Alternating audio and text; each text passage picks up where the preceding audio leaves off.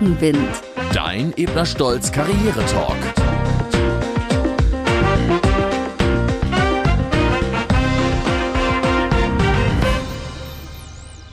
Der Mensch ist ein Gewohnheitstier, heißt es. Mit Veränderungen kommen viele oft nicht so gut klar. Aber warum eigentlich? Veränderungen müssen ja nicht etwas Schlechtes sein, ganz im Gegenteil.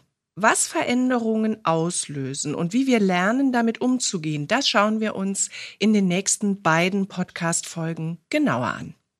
Mein Name ist Karin Burmeister. Ich bin Coach und Beraterin für Führungskräfte und MitarbeiterInnen. Und heute hat es mich wieder in den Süden Deutschlands verschlagen. Ich darf ganz herzlich Christian Lackner bei Ebner Stolz in Stuttgart begrüßen, Senior Manager. Hallo, Herr Lackner. Hallo, Frau Burmeister. Ich freue mich, dass wir uns kennenlernen und ich freue mich, äh, dass ich hier sein darf. Ja, prima.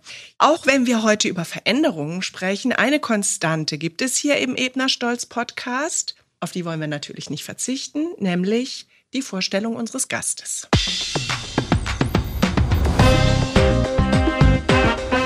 Seit 2013 arbeitet Christian Lackner bei Ebner Stolz.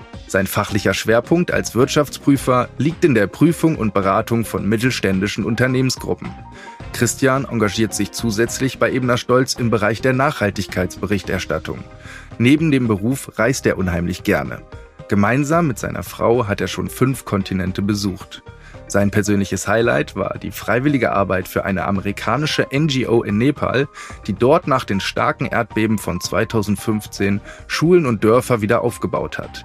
Christian schaut leidenschaftlich gerne Sportevents rund um Tennis, Fußball und Volleyball. Okay, Herr Lackner, wie sieht's aus? Sind Sie ein Gewohnheitstier? Ich würde sagen, auf beruflicher Ebene bin ich schon eher ein Gewohnheitstier. In mhm. meinem Beruf als Wirtschaftsprüfer ist ein gewisses Maß an Konstanz schon mhm. wichtig, ja, mhm. im Umgang mit den Mandanten und mit den Mitarbeitern. Mhm. Da wäre es nicht so vorteilhaft, wenn ich jedes Jahr neue Mandate hätte, in die ich mich einarbeiten muss. Von ah, daher ja, ist, ist es vorteilhafter, die gleichen Mandate zu haben über längeren Zeitraum und dann kennt man die Mandanten und ihre Bedürfnisse und ihre, äh, sag ich mal, Problemzonen mhm. aus Prüfersicht äh, mhm. besser. Ja, das gibt einem einfach ein Gefühl von Sicherheit. Von daher ist auf beruflicher Ebene, würde ich schon sagen, dass ich eher ein Gewohnheitstier bin. Mhm. Jetzt auf privater Ebene würde ich das nicht unbedingt so bejahen. Ja, es ist nicht so, dass dass ich zusammen mit meiner Frau immer die gleichen Sachen machen. Ja, mhm. es gibt ja auch Personen, die äh, seit 30 Jahren in den gleichen Urlaubsort gehen. Äh, ja. Das würde ich eher als Gewohnheitstier bezeichnen. Das mhm. ist jetzt bei mir nicht so. Mhm. Wir sind da offen für Neues und schauen uns gerne neue Sachen an. Ja. ja, ja, genau. Da haben Sie was angesprochen. Im Beruflichen hat Konstanz ja auch den Vorteil, dass es Vertrauen schafft. Und was ist ja in Ihrem Beruf ganz wichtig, dass die Mandanten auch Vertrauen zu Ihnen haben. Ne? Und ähm, ja, dann gucken wir uns mal konkrete Situationen an und wir schauen mal, was das bei Ihnen auslösen würde. Uns begegnet das jetzt gerade häufiger, dass Arbeitsorganisation sich vollständig verändert, nicht nur durch Homeoffice, sondern auch das Stichwort New Work. Also angenommen, Ihr Chef beschließt, ab sofort das umzuwandeln, es gibt keine festen Arbeitsplätze mehr und jeder muss sich individuell seinen Platz suchen. Wäre das für Sie eine Herausforderung, Herr Lackner? Das ist jetzt äh, ein ganz gutes Beispiel, das Sie da nennen, denn das ist mir bzw. unserem Team im März passiert. Und als sich das angebahnt hat, als wir da informiert wurden, da habe ich schon überlegt, ja, wie gehe ich jetzt denn mit dieser Veränderung um? Ist es ein bisschen einschneidender für mich oder ist es eher lockerer für mich? Und letzten Endes habe ich das auf mich zukommen lassen und im Rückspiegel betrachtet hat es nur Vorteile gehabt für mich, für uns mhm. Mhm. als Team und äh, wir fühlen uns da alle sehr wohl im neuen Büro. Mhm. Ja, und da interessiert mich dann später, da werden wir in der zweiten Folge drüber sprechen, was genau man macht, um sich dann eben doch zu öffnen. Ne? Denn häufig lösen Veränderungen eben in uns Unwohlsein aus. Also ich muss mich von Gewohntem verabschieden. Vielleicht löst es sogar Stress aus, Angst vor Scheitern. Es geht bei manchen sogar bis hin zu Ohnmacht, ne, dass man einfach gar nicht weiß, oh, was soll ich denn jetzt machen? Ne? Mhm. Und es hat natürlich auch seine Gründe, dass wir so reagieren. Das ist im Stammhirn angelegt. weil das Stammhirn einfach sagt, Achtung, um uns zu wappnen, um uns wach zu machen. Denn Adrenalin, was eben durch Angst ausgelöst wird, sorgt ja dafür, dass wir schneller denken, dass wir vorsichtiger sind. Oder Cortisol, dass wir Angst haben und noch vorsichtiger werden. Also hat es auch seinen Sinn, dass wir eben so empfinden. Es ist sogar sehr deutlich erforscht worden, in welcher Reihenfolge wir durch bestimmte Stimmungen wandern. Haben Sie schon mal was von der sogenannten Change-Kurve gehört? Nee, habe ich noch nicht. Mhm. Also das ist, ähm, es kommt aus der Trauerforschung, weil das Gefühl Trauer stellt sich immer dann ein, wenn wir, oder Traurigkeit, wenn wir etwas verlieren. Ne? Und jetzt so ein kleines Beispiel wie New Work. Wir verlieren vielleicht unser liebgewonnenes Einzelbüro. Mhm. Ne? So. Gibt natürlich deutlich größere Veränderungen, wo wir dann sagen, oh, da habe ich jetzt wirklich Angst vor. Ja, und diese Change-Kurve, diese Veränderungskurve startet regelmäßig eigentlich mit diesem Schock. Ne? Oh nee, jetzt muss ich aus meinem Einzelbüro. Hm, ja, das genau. können die doch wohl nicht ernst meinen. Ne? Die zweite Phase ist Verneinung. Nee, das will ich nicht. Das ist Quatsch. Neumodisches Zeug, das lehne ich ab äh, und so weiter. Dann allerdings, besonders wenn richtig umgegangen wird, unternehmensseitig mit Veränderungen, stellt sich Einsicht ein. Das ist die dritte Phase. Oh wei, da komme ich wohl offenbar nicht drum rum. Das meinen die ernst und über das sogenannte Tal der Tränen, das möglichst hoffentlich nicht zu lang ist, weil dann auch manchmal Menschen aussteigen und sagen, da will ich gar nicht mehr arbeiten. Entsteht dann in der nächsten Phase Akzeptanz. Ich probiere es aus. Sie haben gerade gesagt, ja, und dann im Rückspiegel betrachtet, hat es eigentlich nur Vorteile gehabt. Sie haben sich darauf einlassen müssen, in Anführungszeichen. Und ähm, ja, dann entsteht die Erkenntnis, es ist gar nicht schlecht und dann lebe ich halt jetzt so weiter. Ne? Also diese Change-Kurve, diese Phasen der Veränderung stellen sich eben bei vielen Menschen ein. Wenn Sie das so hören, gibt es da vielleicht in Ihrem Leben auch ein Beispiel, wo Sie sagen, ja, da bin ich wahrscheinlich durch so eine Kurve gelaufen? Ich weiß jetzt nicht, ob das 100% zu allen Phasen der Change-Kurve passt, aber mir würde da die Pandemie einfallen in Verbindung mit der Homeoffice-Regelung, die mhm. äh, da eine Folge raus war. Ja, am Anfang ist das vielleicht schon so ein Schock. Ja, jetzt ähm, muss ich meine Arbeitswelt quasi daheim kreieren. Ja, ja mhm. ähm, ich sehe die Kollegen nicht mehr. Mhm. Ich gehe gerne ins Büro, bin gerne ins Büro gegangen. Also es war vielleicht im Gesamtpandemie-Kontext, das ja, war ja auch schon ein Schock für uns ja. alle, ja. Und dann mhm. war das halt eine Folge daraus, dass man dann vielleicht erstmal sagt, ja, nee, das, ich will jetzt eigentlich gar nicht alleine mhm. zu Hause sitzen. Wer weiß, wie lange geht das denn? Mhm. mhm. Wann kann ich denn wieder äh, mit meinem Team zusammenarbeiten? Das war vielleicht so die ersten Gedanken. Mit Zeitablauf hat sich dann vielleicht auch die Einstellung zum Homeoffice ein bisschen mhm. geändert, ja. Man hat gemerkt, ja, man kann eigentlich ganz gut digital äh, von zu Hause arbeiten. Man kann sich vernetzen mit den Kolleginnen, Kollegen, mit dem Mandant. Und wir konnten eigentlich sehr gut vom Homeoffice arbeiten, ja. Okay. Und dann habe ich das dann für mich so auch akzeptiert. Mhm. Äh, so ist gerade der Stand der Dinge. Mhm. Und irgendwann war ich mir sicher, werde ich auch wieder ins Büro gehen können. Ja. Und so kam es ja dann auch. Genau. Ja.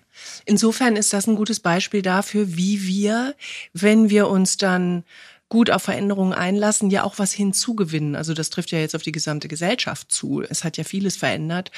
Und da hat man dann eben auch Vorteile. Wir alle kennen diesen leicht abgenutzten Begriff schon Krise als Chance, aber so ist es, wenn man sich drauf einlässt. Genau.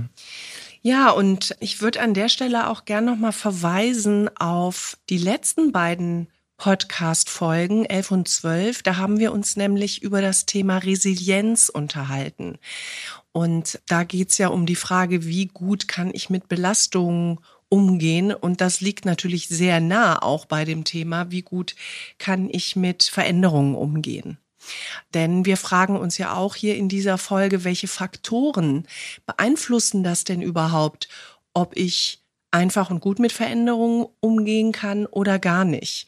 Also wir haben ja sogar erlebt, dass in der Pandemie psychische Erkrankungen ganz gravierend zugenommen haben. Also hat es viele Menschen gegeben, die eben nicht gut damit umgehen konnten. Und das sind eben ähnliche Faktoren wie auch die Resilienzfaktoren. Insofern Verweis auf diese Folgen. Und es sind eben auch unsere Lebensmotive, unsere persönlichen Antreiber, die da eine große Rolle spielen. Ne? Wir haben eben über das Gewohnheitstier gesprochen. Ein Lebensmotiv, was da eine große Rolle spielt, ist zum Beispiel das Bedürfnis nach emotionaler Ruhe. Ne? Wir haben hier im Podcast, glaube ich, auch schon über dieses Reisprofil gesprochen, was da Auskunft gibt über unsere Motive und Antreiber. Und das Bedürfnis nach emotionaler Ruhe, wenn das sehr, sehr stark ausgeprägt ist, angeborenerweise und frühkindlich sozialisiert, dann mag ich Veränderungen nicht. Ja, dann verunsichert mich das, dann sorgt das eher für Angst, dann bin ich auch stresssensibler. Wie alles hat das aber auch Vorteile. Ja, dann bin ich zuverlässig, beständig und so weiter. Aber es hat eben den Nachteil, dass ich dann nicht so gut mit Veränderungen umgehen kann. So, und jetzt stellt sich natürlich auch die Frage, wie wichtig ist denn das Thema Kommunikation? Wie wichtig ist Kommunikation im Sinne von, man kann gut kommunizieren und die Bereitschaft für Veränderungen damit verstärken oder man kann nicht so gut kommunizieren. Haben Sie da Erlebnisse, Herr Lackner? Also ich finde das einen recht wichtigen Punkt, das Stichwort Kommunikation. Wenn wir zurückgehen zu dem Beispiel ja, äh, Umzug in ein neues Büro. Unser Chef hat uns da im wöchentlichen Teammeeting immer abgeholt. Ja, wie ist mhm. der Stand? Äh, wie sind die Farbe vom Teppich, ja, wie wird die Einrichtung sein, wo ist es, wie ist die Lage, wie ist das Layout. Er hat sich da echt bemüht, sehr viel zu kommunizieren mhm. und uns äh, mitzunehmen auf den Prozess, mhm. in den Prozess äh, des Büroumzugs. Und das hat, glaube ich, auch vielen bei uns im Team geholfen. Mhm. Und ich denke, das ist halt auch wichtig, dass man sich so auf Veränderungen ein bisschen mental vorbereiten kann. Mhm. Ja, das äh, Absolut. Äh, ist ja auch gerade so in unserer Zeit ein ganz wichtiges Thema, ja, mit den ganzen Krisen, die es gibt, genau. ähm, dass man sich da irgendwie versucht, bisschen mental drauf vorzubereiten, sich mit den Sachen zu arrangieren und mitzuwachsen. Ja. Absolut. Alles, was ich nicht sage und kommuniziere, wird konstruiert. Also das ist sowohl beim einzelnen Individuum so, als auch wenn ich einen ganz großen Change-Prozess in einem Unternehmen anstoße. Also alles, was ich nicht erkläre, füllt sich der Empfänger ja selber aus. Und was er sich dabei denkt und selber erklärt, muss ja gar nicht den Tatsachen entsprechen. Deshalb ist das ganz, ganz entscheidend, in einer Welt, in der sich Dinge äh, schnell ändern, auch sehr, sehr gut zu kommunizieren. Übrigens habe ich unlängst gelesen, dass wir mittlerweile nicht mehr von der VUCA-Welt sprechen, die seit den 80er Jahren bekannt ist, also volatil, unsicher, komplex und ambivalent, sondern seit 2020 wirklich natürlich ausgelöst durch gravierende Veränderungen in dieser Zeit, spricht man von BANI. Manchmal sind ja so Akronyme auch hilfreich. BANI steht für brüchig, also plötzlich geraten Dinge völlig anders und zerbrechen, für ängstlich, für nicht linear. Also wir haben es in der Pandemie mit exponentiellen Themen zu tun gehabt. Da wusste viele, die nicht ganz fit in Mathe sind, gar nicht, was das nun eigentlich heißt. Und incomprehensible, das I, also unbegreiflich. Und daran kann man sehen, wenn wir jetzt schon neue Akronyme erfinden müssen, um unsere Welt zu beschreiben, wie mhm. wichtig das Thema Kommunikation ist. Sicherlich könnte ich mir vorstellen, trifft das auch auf Ihre Arbeit mit dem Mandanten zu, ihm oder ihr immer sehr gut zu erklären, sofern sich plötzlich auch Gesetzeslagen oder äh, Wertansätze ändern, was das dann für den Mandanten bedeutet. Ja. Ganz klar, ja. Also auch im Umgang mit den Mandanten ist es äh, sehr wichtig. Das fängt jetzt gerade an. Die Prüfungssaison beginnt jetzt langsam wieder und wir schließen die Aufträge. Dann habe ich im ersten Telefonat mit den Mandanten oder den Verantwortlichen dort als erstes mal die Budgetfrage zu klären und dort zu kommunizieren, warum wir äh, das Budget aus den und den Gründen auf der und der Höhe sehen. Ja, das ist mhm. für mich, ich mache das immer persönlich im persönlichen Gespräch, im Telefon, würde das mhm. nie irgendwie nur eine Auftragsbestätigung mhm. rausschicken mhm. ähm, oder per E-Mail machen. Das ist mir wichtig, dass ich gleich von Anfang an mit den Mandanten äh, da auf einer Linie bin, dass ich ihnen sagen kann, ja, schau mal her, dieses Jahr gibt es die und die Schwerpunkte auf Prüferseite oder die Gesetzlage hat sich dahin entwickelt. Mhm. Das wird dieses Jahr auf uns zukommen. Und das ja. ist auch ein, eine Form von wichtiger Kommunikation. Ja, absolut. Wir wollten ja hier nochmal genau hingucken, was lösen Veränderungen bei uns aus. Sind Ihnen schon mal die Begriffe Fixed und Growth Mindset begegnet, Herr Lackner? Wahrscheinlich nicht. Ne? Äh, jein, mhm. ja. Meine Frau ist auch Coach und ähm, ja. da gibt es ein paar Schnittstellen, aber ich bin da jetzt nicht tief in der Materie drin. Oh, das ist ja hervorragend. Dann können Sie das ja zu Hause sehr, sehr gut nutzen. Ja, ich äh, vielleicht auch schon mal als kleinen Blick in die nächste Folge. Letzten Endes sprechen wir von Fixed Mindset, wenn ich das Selbstbild habe, dass ich so wie ich bin eben bin, dass das angeboren ist und unveränderlich und dass ich daran halt nichts ändern kann und damit irgendwie umgehen muss.